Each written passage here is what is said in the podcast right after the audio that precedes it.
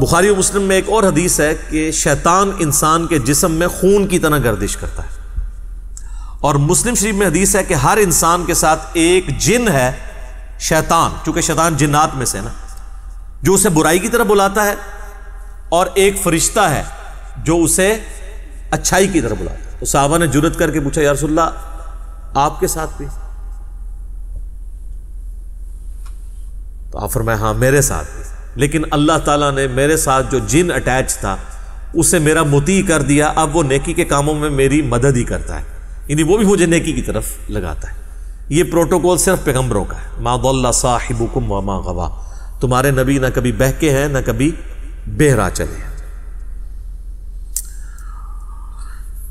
صحیح مسلم میں ایک اور حدیث ہے کہ ایک صحابی نے حضور کو شکایت کی کہ یا رسول اللہ میں نماز پڑھتا ہوں تو مجھے برے برے خیالات آتے ہیں، وسوسے آتے ہیں۔ تو آپ نے فرمایا یہ خاص شیطان ہے جو آ کے وسوسے دلاتا ہے، جب تم نماز کی حالت میں اس طرح کے وسوسے محسوس کرو، اور نماز کے سوا بھی، اگر نماز میں ہے تو نماز کے سوا بھی، تو 3 دفعہ پڑھو اعوذ باللہ من الشیطان الرجیم، یعنی میں اللہ کی پناہ مانگتا ہوں راندہ درگاہ کیے ہوئے شیطان سے، اور اپنے بائیں طرف 3 دفعہ تھوک دو۔ اب یہ فزیکلی تھوکنا نہیں ہوگا، بس صرف زبان سے ہلکا سا ایسے، بس یہی بخاری مسلم میں ہے کہ اگر کوئی شخص برا خواب دیکھ لے تو وہ اٹھتے ہی اعوذ باللہ من الشیطان الرجیم پڑھ کے 3 دفعہ بائیں طرف تھوک دے، تو اللہ تعالیٰ اس خواب کے شر سے اسے بچا لے گا، چونکہ وہ برے خواب شیطان کی طرف سے ہوتے ہیں۔ تو نماز کے دوران بھی اگر کسی کو خیال آئے تو وہ یہ کر سکتا ہے۔ باقی یہ خیالات آنے کی کئی ٹیکنیکل ریزن بھی ہیں۔ پورا دن آپ دنیا کے کاموں کا حساب کتاب کریں گے تو نماز کے اندر کوئی سوئچ تو نہیں ہے جو آپ آف کر کے نماز میں داخل ہو جائیں گے، ظاہر ہے اس کے لیے پھر اسی لیے تو کہا گیا کہ بھئی اذان کی آواز سنو، مسجد کی طرف چلو، وضو کرو گے، اس کے بعد سنتیں ادا کرو گے، پھر کہیں دماغ آہستہ آہستہ آہستہ سٹیبل ہوتے ہوتے تو کہیں فرض نماز کے لیے جا کے پھر سٹیبل ہوگا۔ اور اگر ہر وقت دنیا داری کا معاملہ چلتا رہیں گے، یعنی نماز شروع کرنے سے پہلے بھی آپ فون سن رہے ہیں، اور سلام پھیر، نماز کے دوران بھی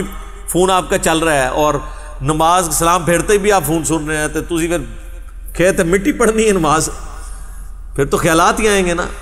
اور دوسرا نماز کا اگر ترجمہ نہ آتا ہو، آپ کو پتہ نہ ہو آپ اللہ کے سامنے کیا عرض کر رہے ہیں، پھر بھی نہیں ظاہر ہے۔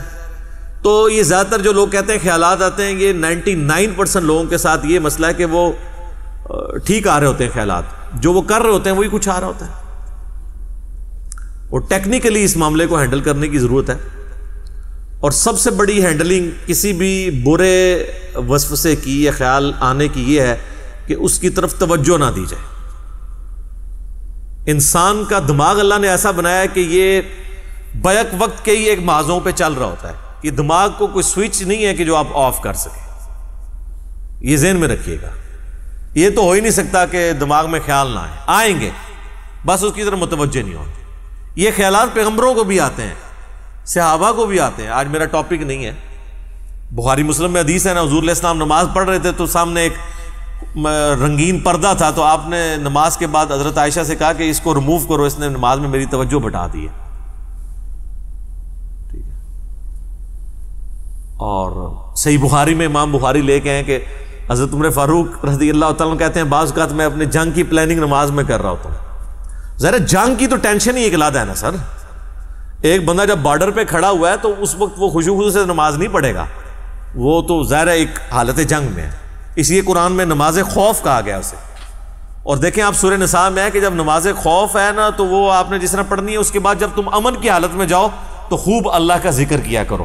کیونکہ وہ تسلی کا موقع تمہیں ذکر کرنے کا ملے گا۔ خوف کی حالت میں تو پھر اسی قسم کی نماز ہوگی نا۔ لیکن اگر آپ نے پوری زندگی حالت خوف بنائی ہوئی ہے، کاروبار کے ٹھپ ہو جانے کا خوف،